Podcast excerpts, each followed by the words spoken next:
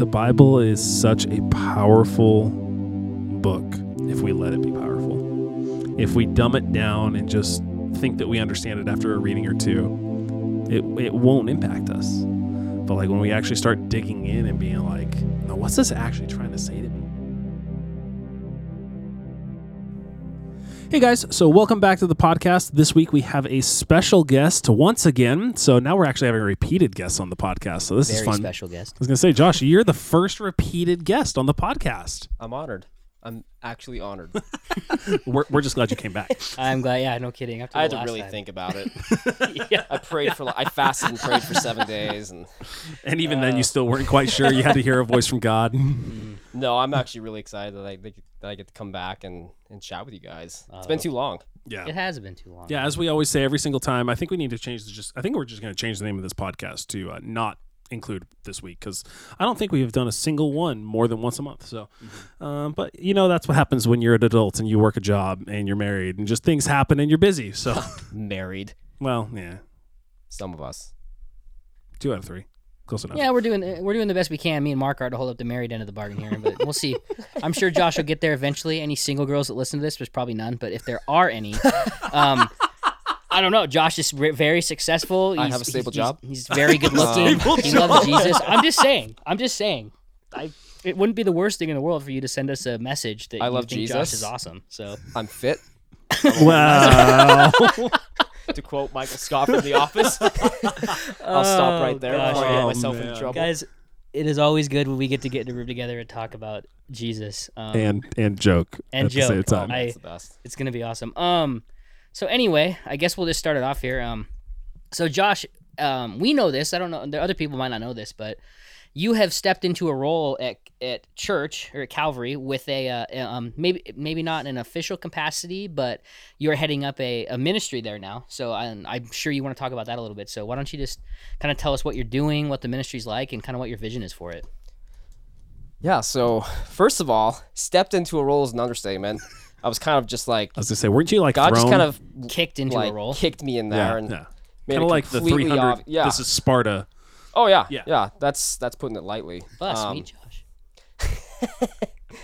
But no, it was obvious that God was calling me to step out in faith with young adults ministry. And I haven't done it alone. I've had so much help from some wonderful brothers and sisters, including you guys, and you know, it at times it hasn't been easy. There's been times where I've been like, is this even worth it? Because the spiritual warfare has been unbelievable, like nothing I've ever experienced in my entire life. But that just makes me more excited, because I know that God's going to do something super cool, and the enemy just does not want it to happen. That makes me even more excited. Like, screw you, enemy. Yeah.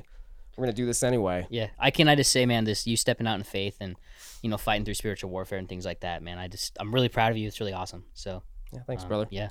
It's been tough, but I know that God is faithful, and I know that, you know, we go through these trials to strengthen our spiritual muscles, if you will. You know, God allows trials to happen so that we can draw closer to him. And I'm not saying this is a trial, but at times it has felt like one. But I know that God is going to bear much fruit through it, and I'm really excited. And whether, you know, whatever capacity he wants me to serve at, you know, I just want to be available and open to it. And, of course, I can use prayer, because this is way out of my comfort zone. But, like I said, if God can use Moses, who didn't speak well, then he can use me. And who argued with God and said, no, I don't want to do it. No, I don't want to do it. And it's like the first recording of God being angry at someone. Right? Oh, I didn't even think about that. So, you know, if he used it, we're great. No, speaking as someone who's been working at a church on staff in vocational ministry for 5 years, yeah, welcome to the club. It's difficult, but it's one of those things where it's just, it's a different type of work. It's a different type of exposure you have to people's problems, to your own sinful nature, because usually when you start leading something, your own issues start coming to the surface a lot quicker. Yes. Oh, yes. I can attest to that. So. I feel like the deeper I get into this, the more I realize that, man, I'm screwed up. And welcome to God, the club. Are you sure I'm cut out for this? Are you sure you can use me? Right. And he's like, yeah, duh. So no, man, it's really cool. It's honestly really cool to see. No, man, like I said before, I'm sure Mar feels the same way. We're super proud of you for stepping out in that, and I think that I don't see how you're not going to be successful. But so along the lines of that words, so they are hard. You had your first event. You want to tell us about it a little bit, or? Yeah, absolutely. So our plan, I'll just tell you kind of the plan for now, is we want to do this one is a young adults ministry, by the way, if we haven't mentioned that. Yes, this is the young adults ministry. The plan is to just get people together. Okay. For the summertime, at least. One to two events per month. Right now, we're just going to roll with one come July or August, or maybe two. Okay. Kind of still in the works of that. But we just want to get young adults in the church community together and getting to know each other and comfortable with each other. Okay. That's going to be the goal for the first few months, kind of our summer plan, if you will. Based on how things go in the summer, mm-hmm. we want to try and just kind of gauge the demographics. Mm-hmm. And also we're going to be rolling out, so we already rolled out a survey at the first one, and we're going to have it available again at the second one, which is this month. Okay. Any young adults listening, this month, the 23rd, we're going to have a barbecue, play some volleyball. It's going to be super dope. Okay.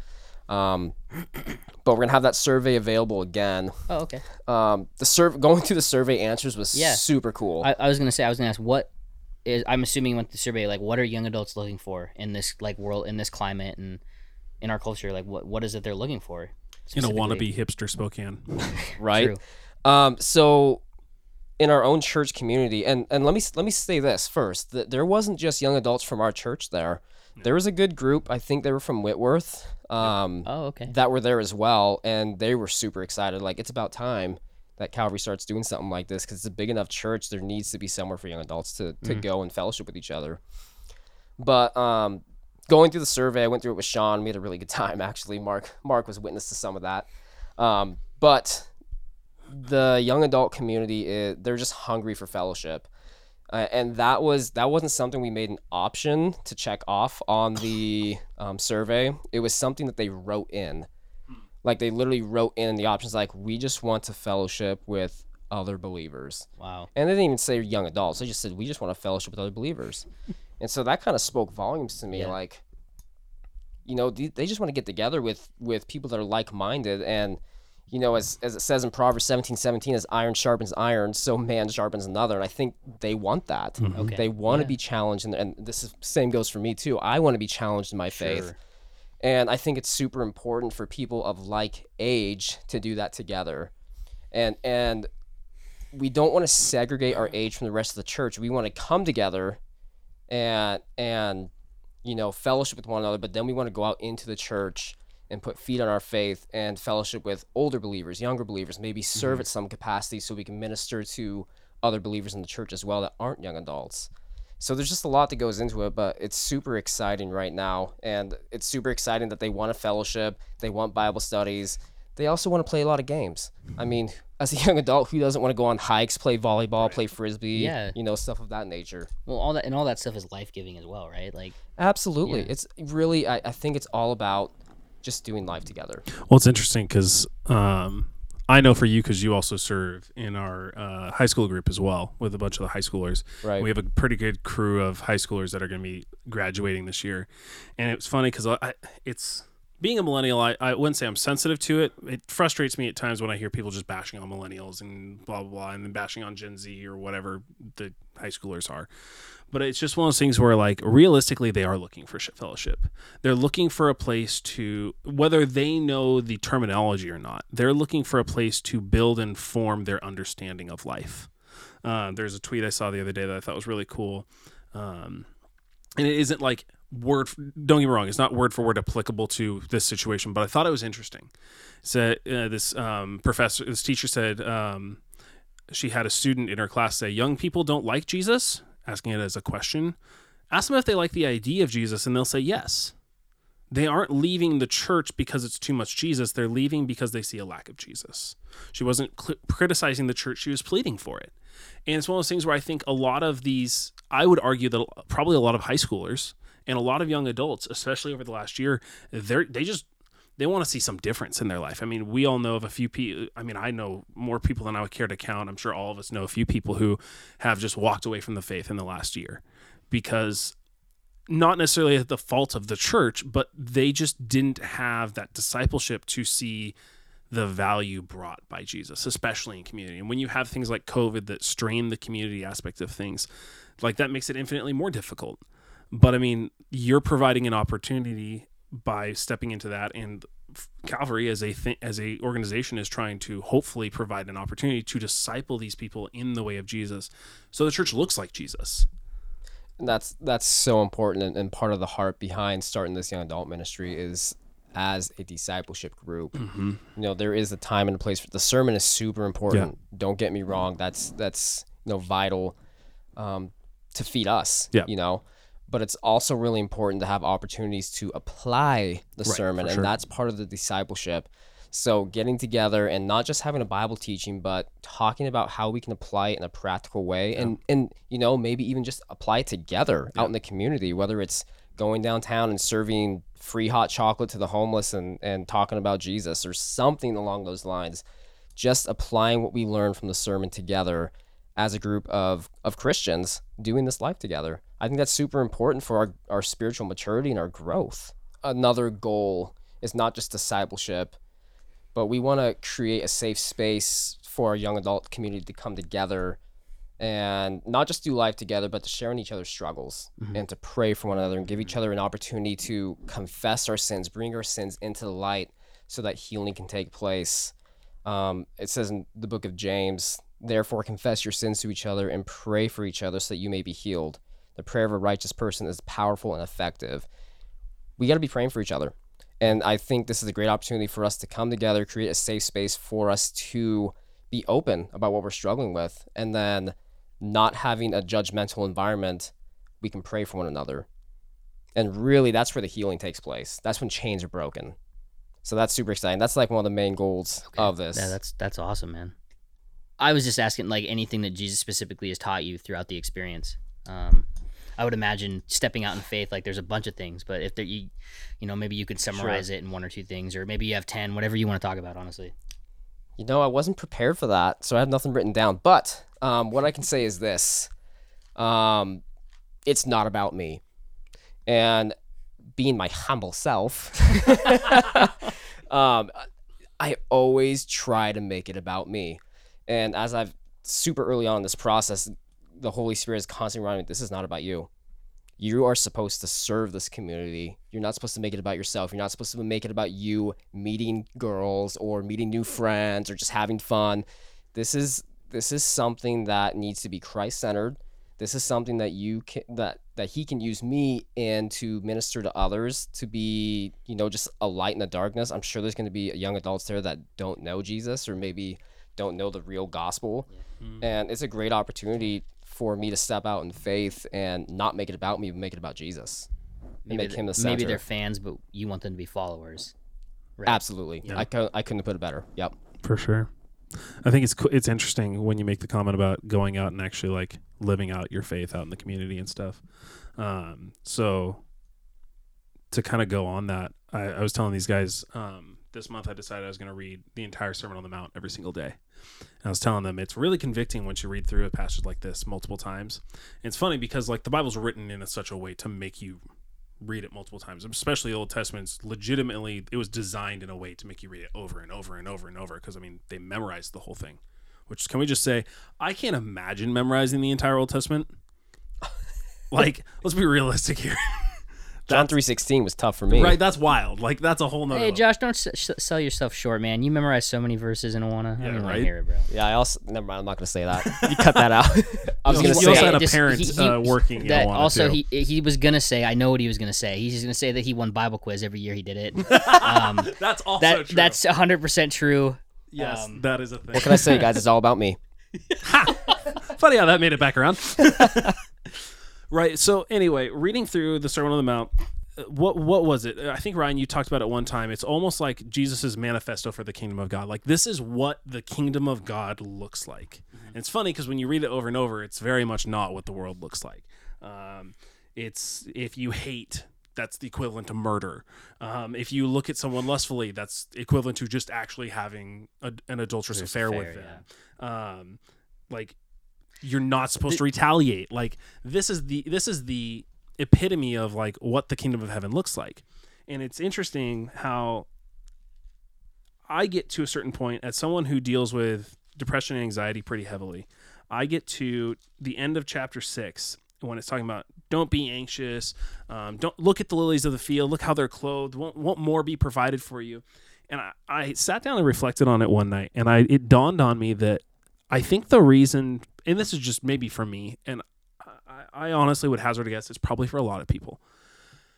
The reason I don't think I can do that is because I don't believe that to be the case. I don't think that if I were to lose my job, I would be provided for. I don't think but it's interesting, right? Because all the chapters before that are God commanding his people to care for the poor, care for the sick, care for those people. And it dawned on me the other day that later on in Matthew, Jesus is talking about the final judgment day.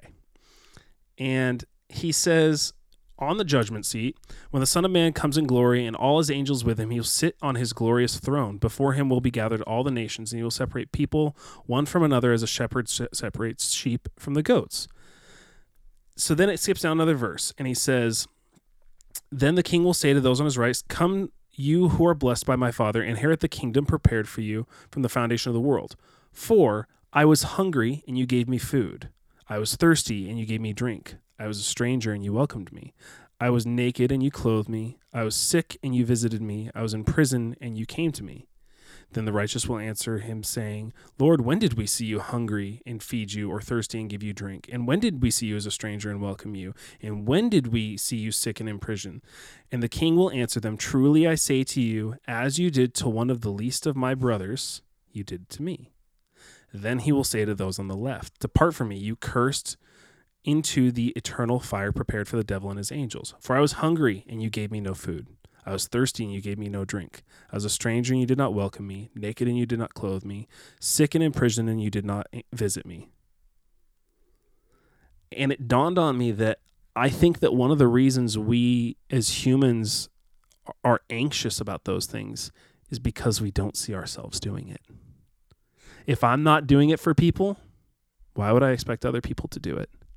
If I can't give to the poor, or if I can't help someone in my community who's struggling financially, when I could go without eating out twice a month. I could go without certain things in my budget to help someone in my community who needs help, or help someone on the street who looks like they've just gone through hell. Because that's what he's commanding us to do. And his answer in Judgment Day is, you either did and you enter into the kingdom of God, or you didn't. And that's the thing that it just dawned on me of the entire Sermon on the Mount is pointing to what the kingdom of God looks like and what his people look like. And I think that we don't do a good job of it, because I know I've talked about the book a dozen times, but there's a book I read called What If Jesus Was Serious, and we don't take him serious. Right. I heard one person put it a certain way that kind of made me chuckle. He's like, we'll read the Ten Commandments, right? And we hear, don't have any other gods before me, and don't murder. We're all on board with that. We're good.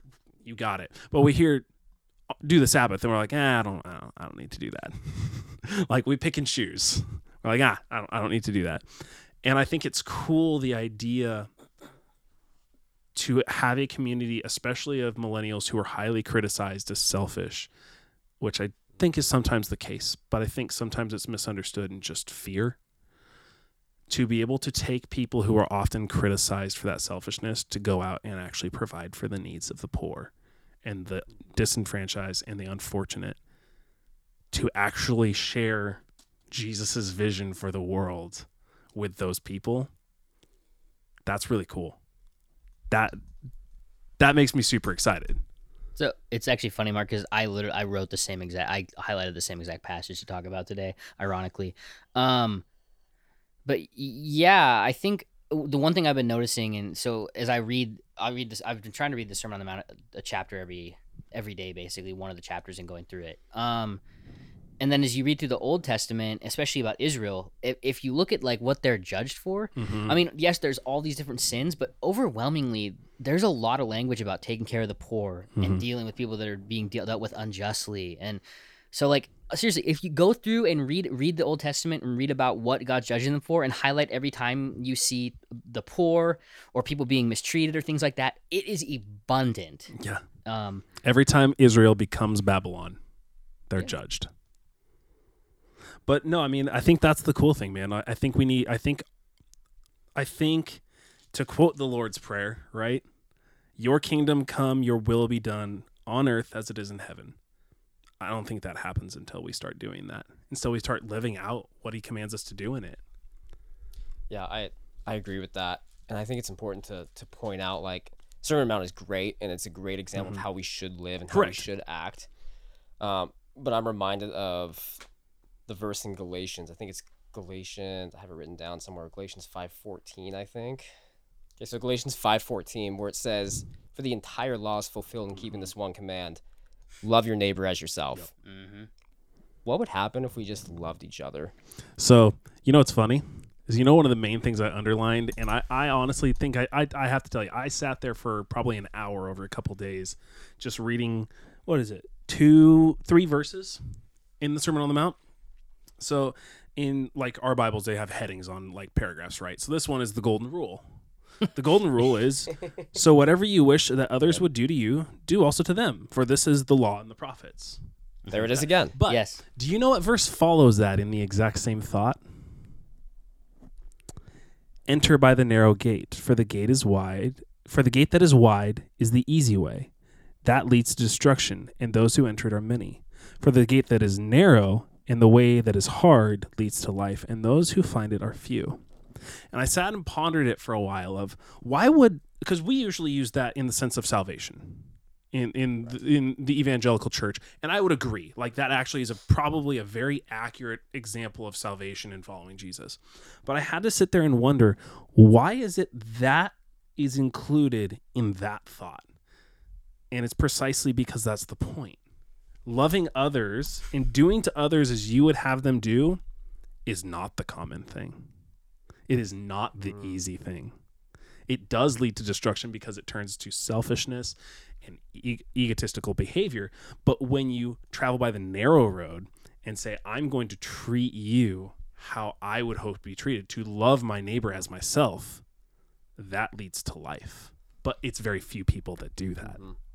And you could take that verse and say, this is like the wide road is those that are unsaved. Yep. And the narrow road is those that are saved. For sure.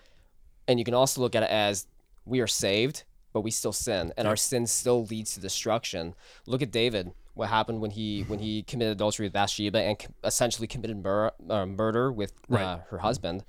Look at the destruction it led to in his family, though. It did not go without consequence. We need to realize that yes, we are saved by grace, and there is nothing we can do. It's the gift of God, but we are still sinners and we are going to fail.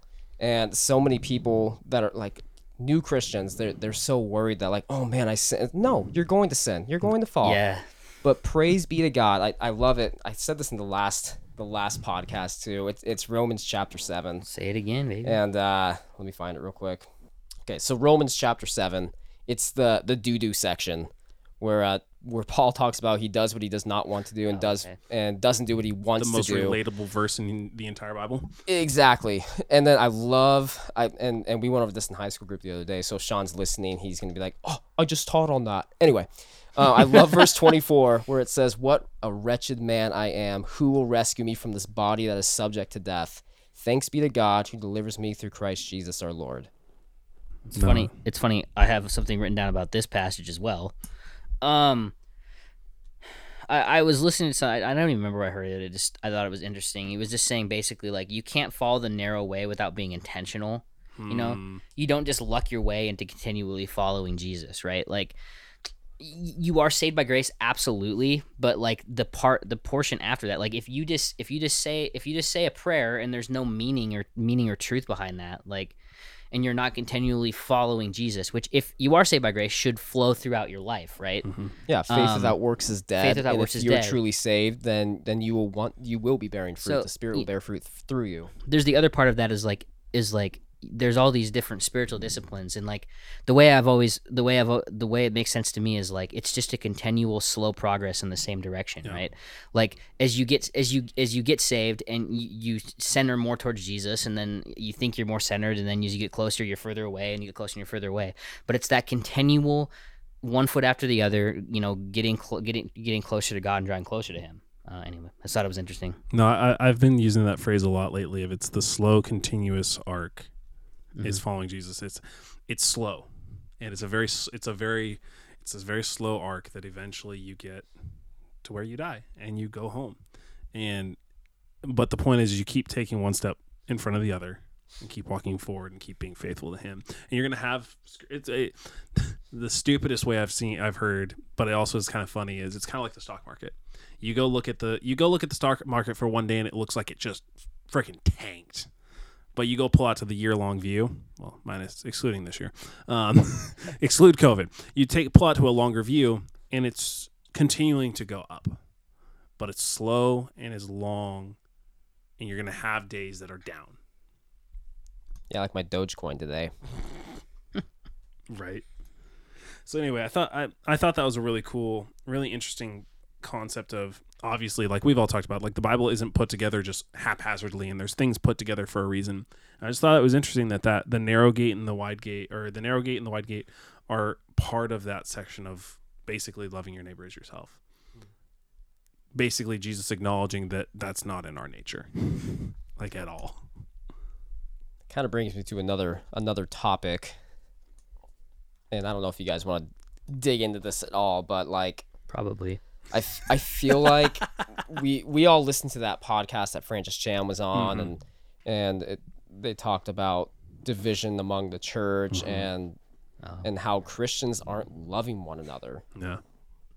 And it's causing damage in the church. Yep. Yeah. What was his quote? Many people would say that the world is more divided than ever before, but in reality, the world's pretty united. The church is what's more divided than it's ever been. Right. And Ryan and I actually had this conversation the very first podcast we did of just talking about the number of denominations there are in the Christian evangelical like West. How confusing must that be for someone who's not a Christian? Right. And we all hate each other. And we all think each other is wrong, yes. And stupid and going to hell. Man. I bet if you didn't know what denomination that church was and you just went there and sat and listened to a message, you would probably agree with 99% of what they said. 100%. Because at the heart of every true Christian church, the gospel message is the same. Right. Yep. Yeah, you're 100% right. And that's something that's just, it kind of just keeps poking at me lately of that exact concept. It's such a heartbreaking thing too, and I'm sure you guys will agree, like we've all done it. We've all been the person that like talks bad about a different church or different denomination. Well, they believe this or this believe that or whatever, and like you know, I've caught myself doing it many times, and like when you think about it, like the reality of how heartbreaking that is, because it's like the ultimate anti-Jesus thing, to like right. to talk poorly about another believer because they have like a minimal different belief than you that isn't foundational to your faith is, you know, it's crazy to think about. It is, and I was, you know. How ironic that the day before Mark sent me that podcast, I was talking with some other people, and we were kind of talking down other churches, and I will not mention names, but you know, saying like, oh, they're shallow, I would never go there, and things like that. And then I listened to this, and God's like, hey, there's a lot of people in that church that truly love me for who I am, and you're bashing them, and they are your brothers and sisters in the Lord. Yeah. And it was super convicting, like we need to be loving each other.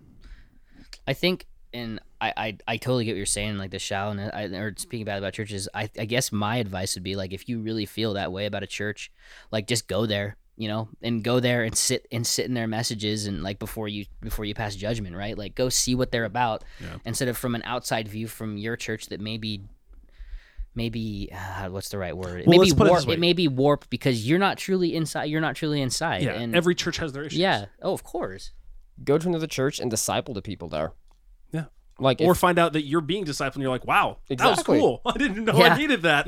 It's the thing that's dawned on me that I think one of the reasons we have the division and the disunity in the church is there's a level of arrogance that comes in of, what's the quote that one pastor said a long time ago that I heard that I just kind of sat there. I'm like, but is it though? And he says, the Bible says it, I believe it, and that settles it. And it's like, okay, well, the passage you just used, you completely ripped out of context, and it doesn't actually mean what you're saying.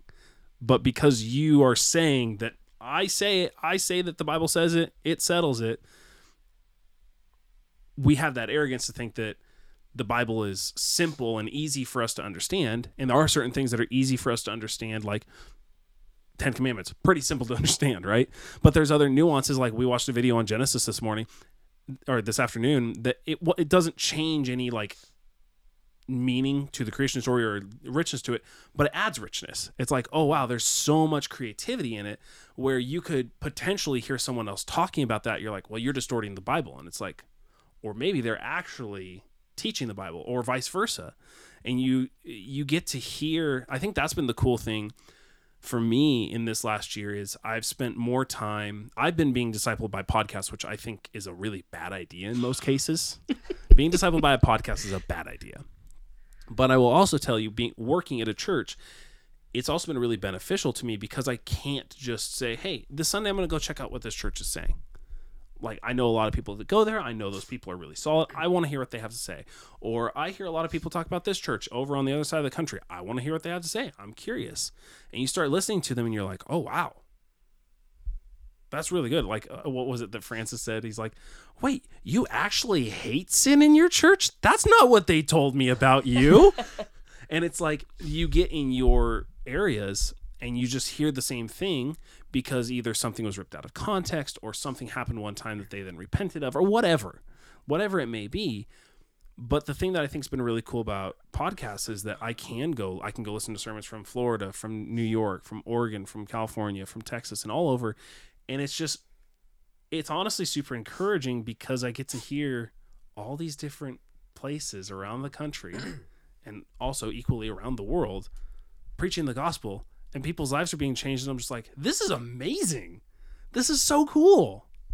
It's super cool. And I just want to add that we're not saying that it's let me put it this way. It's good to have a home church. Yeah, for sure. It's good to have a church because you want that. I don't want to say comfortability. That's not a good word for it. But you want to have people that you know that are like family to you. To hold you accountable. Yeah, you hold you accountable. You can't have iron sharpening iron if you're never in fellowship with people. I think it's awesome to go to different churches and hear someone else preach and you know, gain wisdom from another point of view. You had firsthand experience of it. Exactly, yeah. But there's also something to be said about having a home church and being discipled in that home church so that you can go out into the community and minister to others. For sure. I will say, like, a home church is fundamental in fighting against the world in your culture, and fighting against your flesh and fighting against the devil. Yeah. Like that's universally needed to fight those things for your faith and to be grounded in a church. It's super important. It's just like men and women going off to war. They call it a band of brothers. They're family and they're going to war together. It's good to have that same group of people to go to war with. Because our, like the word of God says, our battle is not against flesh and blood. Yeah, exactly. No, I think we've all had this conversation. This last year has been very formative in my life, where I've heard lots of people like be really upset and complain and had really hard years, and that breaks my heart that people have had like super rough years. They've lost loved ones, they've lost jobs, they've lost income. But I can tell you that even though this year wasn't what I would call fun for me, it's kind of hell for me as a employee of a church. I think that this year has been more spiritually forming for me in looking at the world through Jesus' eyes. What was that song we sang in youth group? Break my heart for what breaks yours. Oh yeah. Mm-hmm. There's something we sing but don't mean. I pray that every day and don't mean it. Right? Like deep down. Yeah, for sure. I want to mean it. It's like, it's what's the verse? I believe, but help my unbelief. It's that idea of like, yeah, So it's just, and realistically, when you start letting God actually break your heart for the things that break yours, things can get messy. Well, the thing about that too is, like, if you're gonna have your heart break for what breaks where Jesus is, like, it's not a linear line. Yeah. Especially in our culture, especially politically. Yeah. Like it's not a linear line. Yeah. That you're gonna be able to follow. Yeah. Which is super hard. I think Francis, not in that podcast, but another one, he's like, I'm politically homeless because if I let things that break God's heart break mine, then I'm not going to find a political home. And I'm like, that's a really interesting way of putting it that I hadn't heard. That's kind of cool. But it's so hard because we're so scarred to the world. We're just used to it. So desensitized. Yeah. I drive down the street and see the same dude who just looks like this isn't meant to sound mean, but there are times that you drive down the street and see people on the side of the road with a sign who, they look just fine. They look like they're just hanging out, and that doesn't mean anything. And then there's times you drive by people who just look honestly destroyed. And there's the same guy I drive by every single drive home from work, and the guy just looks destroyed. And I avert my eyes because I don't want to deal with that, and I just want to get home because I'm tired. I had a long day at work. And every single time I hear the voice of God be like, are you going to let me break your heart or no? And I just kind of push it back down and keep driving. It's not convenient. No one wants to be heartbroken. No. It hurts a lot. And it's just one of those things, man. Like it's such an interesting thing when you consider that. There was a tweet I saw yesterday in this, when Jesus reached out to the sick and the sinners, he was sometimes accused of compromising himself theologically doing so, especially on the Sabbath. Got in lots of trouble for doing that. I mean, even the crazy thing that you think about, like when he goes and flips temple tables, like there's a podcast that I saw that was really cool. The title was if table flipping Jesus is our favorite Jesus, we've missed the plot. And I was like, oh, that's good. Because so when you read that story in context, Jesus was at the temple the day before, left, went to a leper's house, stayed at a leper's house. Well, that immediately makes you unclean.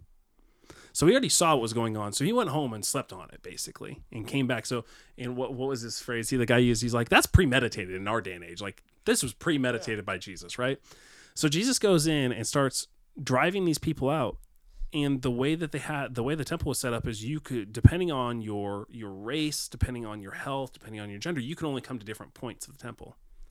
But what Jesus did when he got rid of all those people, all the sick who were not allowed in the temple, all the poor who were not allowed in the temple, were all invited in and healed. Wow. And I'm like, that's when they were like, nope, we're going to kill him. And I'm just like, man. So Jesus went to a leper's house and then went and completely broke all the rules at the temple because it's like, this is not the point. What you're doing is corrupting it. And I just think, the concept of like working out our faith is hard, but exciting all at the same time. I'm glad that the price for premeditated table flipping is no longer death, but amen to that. Oh my gosh! I think back to our early video game days. There was lots of table flipping, right? Oh, controller flipping, throwing, yeah, not wall pretty, kicking. Right? Oh my! I always think about, man, that scene where Jesus starts flipping the tables and stuff, and I mean, can you just imagine? Like you're a sick person, you're disabled, you're one of these things, and you can't come in to visit God because like you can only come to a certain point. And then this guy comes in and he's like, "Hey, actually, this is all wrong," and just starts throwing stuff all over the place. And there's no way you wouldn't be like, "Yeah, I'm on that guy's side, let's go." Right? Like, I'm with him. It's pretty cool. No, it was crazy. I read a thing where they said that. One of the things that made him angry was they were ripping them off for people who were trying to like pay for their forgiveness of sins. So like a dove like out in the streets would be like the equivalent of like 2 cents. And they said the equivalent of what they would be, they estimate they were charging in the temple was like $1 or like $5. And it's just like they were ripping people off who were trying to pay for their forgiveness of sins. And I'm like, oh yeah, no, that checks out why Jesus would be angry. Yes. I would argue that he wasn't just angry, he was heartbroken. Yeah, exactly. Have you guys ever been heartbroken? And there's days where you're heartbroken, you don't even cry, you're just super angry. Yep. Oh yeah. That goes back to that break my heart for what breaks yours. Jesus' heart was broken for what was breaking God's heart right then and there. Yeah. No, man, the Bible is such a powerful book if we let it be powerful. If we dumb it down and just think that we understand it after a reading or two, it won't impact us. But like when we actually start digging in and being like, no, what's this actually trying to say to me? Like, but like step one, just open it up. Just read it. Read it. If you don't have time to dig in, and I get it. There are days when, I have 5 minutes, but 5 minutes of reading God's word, it will not return void. Yep. He will use something in there. If you're truly seeking his face, you will find him. So here's something I heard the other day that was super convicting. When talking about, like, people always say, it's like, yeah, man, I just didn't have time to read the Bible. And the pastor I listened to made the point of, like, you didn't make time to read the Bible. So true. You had time in the day. You just chose not to make time to do it. And I'm just as guilty as anyone else. That's why it was so convicting. Right. But you don't have to watch that hour-long show on Netflix. Nope. You could spend half of that reading God's word. Mm-hmm. And then watch half a show. I don't know. You can make time. It's John Tyson's tweet from a month ago saying, honest question, how much time did you actually spend in the Gospels last week? Like, actually in them, beholding Jesus and being shaped by his vision, person, and mission. I don't want to be someone talking about Jesus and critiquing others, yet spending 5 to 10 minutes a week popping into the text. It's just, yeah, man, I think there's so much intentionality that's required. So... This is gonna be a hot button one, but I was profoundly impacted by this. So, social media for me has become more of a tool to like hear from like theological scholars and like biblical scholars, and less about being entertained anymore. So a lot of the stuff I read, like I find and like challenges me, comes from writers and scholars and stuff like that on Twitter and Facebook and Instagram, right? So.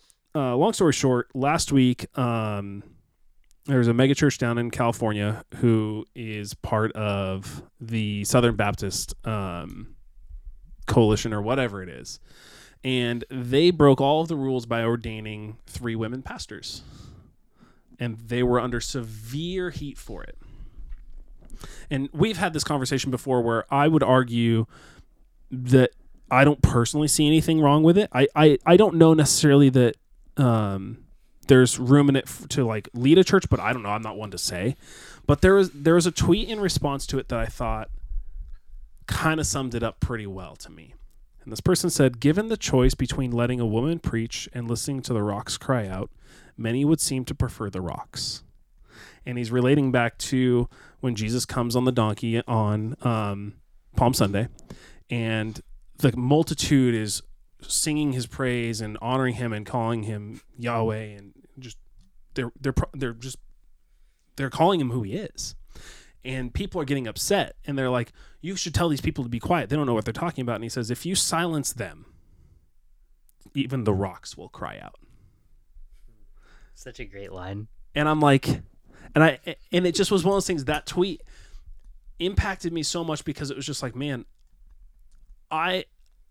I could probably argue, given enough time and like sitting down with you, I could probably argue for women pastors. I think I could, having enough background of the early church and understanding, especially like Priscilla and Aquila, like even like then, like names and the placement of names in texts were really important. So it was like one of the only times that a woman's name was said first, naming the couple. And from a lot of church history, she was the one running the church. Priscilla was in there. So like, long story short, even in the story of Jesus' resurrection, like the women are mentioned first. Yeah, in that story, they're the first one, and they go preach the God. They go tell them the good news that he's alive. Like, anyway, I'm not going to get into that debate. I just thought that was so convicting to me because we have these. I don't know. I don't know what it is, but it's true that there are a lot of people who seem to prefer the rocks because they're uncomfortable breaking tradition or whatever, or they really genuinely believe that the Bible doesn't allow it. And I don't know, but I just thought that was a really provoking comment of, I mean, that's literally what Jesus said. You know, there were men and women, children in that crowd.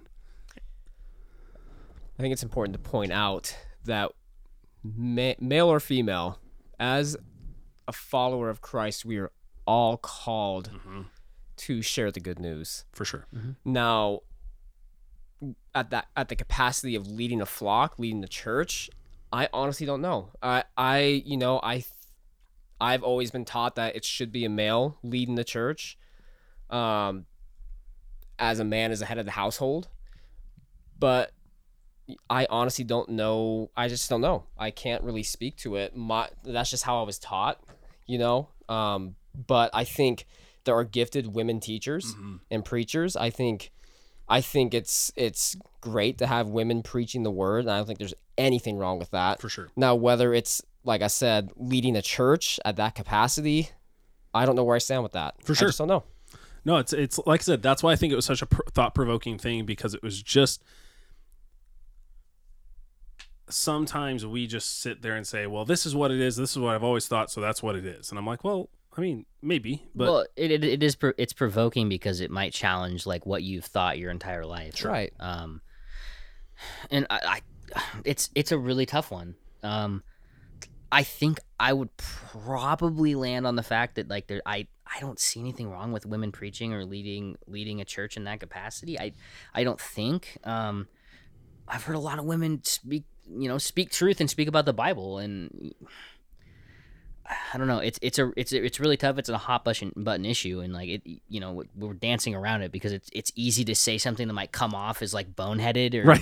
or like piggish or whatever, and like that's not the point. But I think what you bring it's just thought provoking. You bring it up because it's thought provoking, and it's something that's not probably talked about. Yeah, in at least in our sphere of church. I mean, I even think like you go back to the book of Ruth, right? Mm-hmm. This is a whole book dedicated to an immigrant woman who basically connects the seed to David. Right. That's literally what the book is about. And I was like, man, and you look at things like Esther and too, which Esther is mind blowing because you read through the book of Esther and God's not mentioned once. Yeah, I just watched that Bible Project video before I started Esther a couple days ago, and I never knew that God was not mentioned in that book. Huh. I've read it a dozen times, and it's like, what? So it's just one of those things, man, right? Like the reason I bring it up is because sometimes we have our, how would I put it? We have our personal, deeply held beliefs that aren't scriptural beliefs, but they're taught beliefs that you can't find the word for word answer in scripture, but they're taught to us. And sometimes those need to be challenged because maybe they were wrong and maybe they were right, and you need to know how to defend them. And I think sometimes the biggest issue in the world right now, in my opinion, is we don't know how to have a conversation between two people who disagree. This goes back to the unity within mm-hmm. believers, right? Like it's somehow we round it all the way back to the beginning of our conversation, right. But like the importance to be able to have subtle differences within your faith and be able to talk to those people. It's like you talk about it all the time. Like you're selfish enough to learn something from everyone, right? Yeah. Like you should be able to sit down with someone that obviously loves Jesus and maybe they have a different thought, you know? And I think sometimes like we're nervous to do that because I'm like, wow, what if this person actually just proves to me that they're right? And then right. I think sometimes that's an issue too, because it's like if you don't talk about it, you can just be right. Yeah, for sure. And I think this is a great example of that. I think you two are of like mind when it comes to women leading the church. Maybe you're not completely sure. But me right now, I wouldn't personally be comfortable going to a church that was led by a female. And that's not putting female. They're so important to we all know moms are important. Oh, yeah. To the development of their children, to the success of their children. And women have an intricate part in society, and God created them that way. And they do things that men cannot. Correct. Their minds process things differently that men can't even comprehend. Right. And so they're super important when it comes to leading a flock of believers. You know, I wouldn't be personally comfortable going to a church that was led by a female. I love listening to women preach. I've heard guest speakers preach, and they're awesome. Yeah. And I know that, you know, they can be used just as powerfully, if not more powerfully, than a lot of men can. Well, and that's the thing is, like, we can the reason I bring it up, like I said, is so because we can have this discussion, right? And a lot of times this discussion gets shut down in either, you're too progressive or you're too misogynistic or whatever the stupid extremes that we go to are. Yeah. And it's like, we can't have the conversation. Like, Jesus was known for bringing people of opposing views together. Like, he had, if you look at his disciples, you had a Jewish tax collector in Matthew, which basically makes you the single most hated person in all of your town. Then you have a zealot who just thinks that you should kill everyone who doesn't believe in Judaism. And then you have all these other people. Like, Jesus brought these people together, and the disciples were a dysfunctional bunch, let's to put it kindly, but like the whole point is we need to relearn the art of having conversation and being okay with differences that are not foundational Jesus being God differences. Part of discipling each other is constructive criticism. Yep, for sure. Yeah. Without the opposition, and again, this goes back to that iron sharpens iron principle. Mm-hmm. It's painful. It can be painful, but it's for your growth and your spiritual maturity, which is of utmost importance, especially in this day and age. Yeah, for sure. Yeah. Can I read a word of encouragement? Yes. Is that okay? Oh, yeah. Awesome. Okay, so I just had this word of encouragement. It came to me through like a couple different sermons and things like that, but I think it's relevant, like, especially like to both of you guys right now as you're going into like a ministry type thing, right? Well, Mark, you have been for a long time, so this word of encouragement said, just because you're not where you want right now doesn't mean you won't get there. It could be Jesus is just doing a work in you. Recently, I heard that when you're being purified, it's because Jesus wants to use you. He's just refining you to make you effective for the kingdom of God. So if you feel like you're stuck and hopeless at the moment, well, rejoice because Jesus wants to use you. So just keep going. Put one foot in front of the other. Anyway. Amen. Seasons like this that we need that. Yeah. No, it's been a tough season, man. There's been a lot of challenges, I'm sure, for everyone, man. So I just continue to be in fellowship, continue to pray for each other and for sure. Yeah. And it's not going to get any easier, but we need to stand firm. Yeah. Josh, you want to close us out? Yeah, I'd love to. Heavenly Father, thank you so much for this time that we've had together, this time of fellowship and just building one each other up. Lord, I thank you that we can come together and have conversations and maybe not always agree, but we can agree on the core principles that Jesus, you died for our sins. Your body was broken, your blood was shed, and you rose from the grave on the third day. And you are alive, and we are saved by nothing but your grace. And we thank you so much for that, Father. I just pray that you would help us to be comfortable with stepping out of our comfort zone. Mm-hmm. I pray that when trials come our way, that we would rejoice in those situations, that we would be thankful for those situations and those opportunities to trust you and to see how your hand can work so powerfully in our lives. So God, help us to trust you. Help our unbelief. Go before us this week, Father. And I just pray that if we said anything stupid tonight, that you would just, by your Spirit, Lord, let it be something beautiful. Let it be something impactful. In Jesus' name, amen. Amen. All right, guys. Well, hey, guys, if this encouraged you or challenged you, make sure to share it with your friends. Give us a rating. Leave us a comment. If it really irritated you and frustrated you, well, leave us one of those too. That's cool. Yeah, come talk to us. I'm in. Man. Yeah, man. Seriously. So, no, we hope you're blessed. We hope you're encouraged. We hope you're challenged. And pray you guys have a blessed week. Peace out, guys. Later, buddy.